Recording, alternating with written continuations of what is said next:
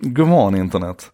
Eller egentligen god kväll, för det är söndag kväll här i New York där jag befinner mig hela den här veckan för att börja jobba lite grann, men framförallt fira tioårig bröllopsdag eller bröllopsvecka med min kära hustru. Vi gifte oss här i New York för tio år sedan och det är dags att fira det nu med pompa och ståt. Men hörni, eh, jag... Idag ska det handla om två olika tekniktrender. Den ena handlar om hur tekniken blir allestädes närvarande och den andra handlar om hur, hur tekniken eh, blir mer specialiserad. Och mer specialiserad, eh, det första vi gjorde när vi kom fram här, det var att vi rusade ner till en Best Buy och köpte de här lurarna ifrån Bose. De heter Sleep Buds och det går alltså inte att lyssna på musik i de lurarna.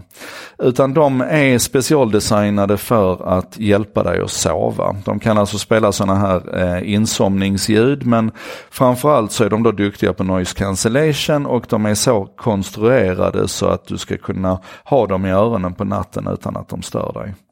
Och det här är ett typexempel på hur tekniken från att under många år här har blivit bredare och bredare, där allting skulle vara en plattform, allting skulle kunna göra allt, också blir smalare och smalare. Så att jag kommer att återkomma till de här lurarna med recension, men också med den här funderingen runt hur, vad ska man säga, tekniska komponenter har blivit så pass billiga och tillgängliga idag att man faktiskt kan kosta på sig och, och bygga väldigt, väldigt specialiserade prylar. Nu är inte de här speciellt billiga, men jag tror ni är med på konceptet.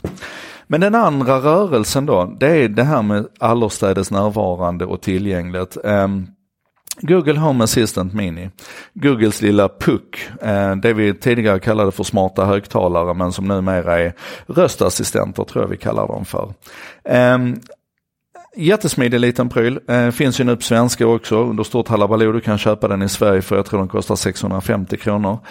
Eh, här i U S A så köper du den för tjugofem dollar. Det är alltså, med, lägger du på lite state tax så landar du på ungefär tvåhundrafemtio kronor. tvåhundrafemtio kronor, det kan de flesta lägga. För en tusenlapp kan du köpa fyra, då kan du ha en i varje rum där hemma inklusive i badrummet. Och vad du kan göra med den här är ju helt mindblowing. Den är ju alltså ett, ett talat gränssnitt mot, mot hela Googles kapacitet. Eh, Och redan idag så, så har ju vart fjärde hushåll i U S A har ju redan en sån här smart assistent eller en smart högtalare. Um. Företrädesvis Alexa, men det är ingen tvekan om att Google har bestämt sig för att, att verkligen så här... Um, täcka våra hem med sina produkter. Det är ju då inte bara Google Home Assistant för tjugofem dollar, utan det är också en Google Chromecast för femton dollar. Det är deras nya Google Hub för, jag kommer inte ihåg vad den kostar, men det är också billigt.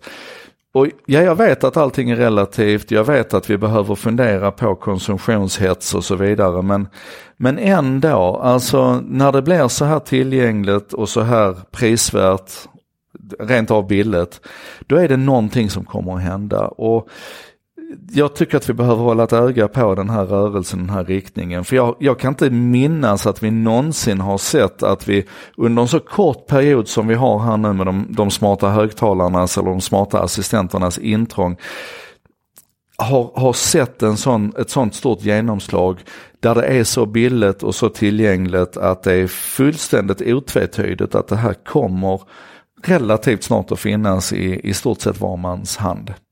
Och då påverkar det saker, det påverkar runt hur vi söker efter tjänster, det påverkar hur, hur varumärke kan nå oss, det, på, på, alltså det påverkar fan i mig allt.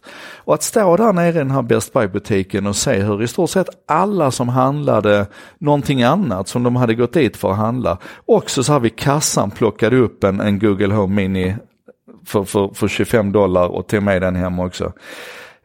Det snurrar igång min skalle i alla fall, och jag tror att det kanske får bli lite grann temat för den här veckan här i New York, att vi letar efter de här signalerna på hur tekniken blir allt tillgängligare, allt mer allestädes närvarande och därmed också kommer att spela en ännu större roll i vårt liv, men på ett helt nytt sätt.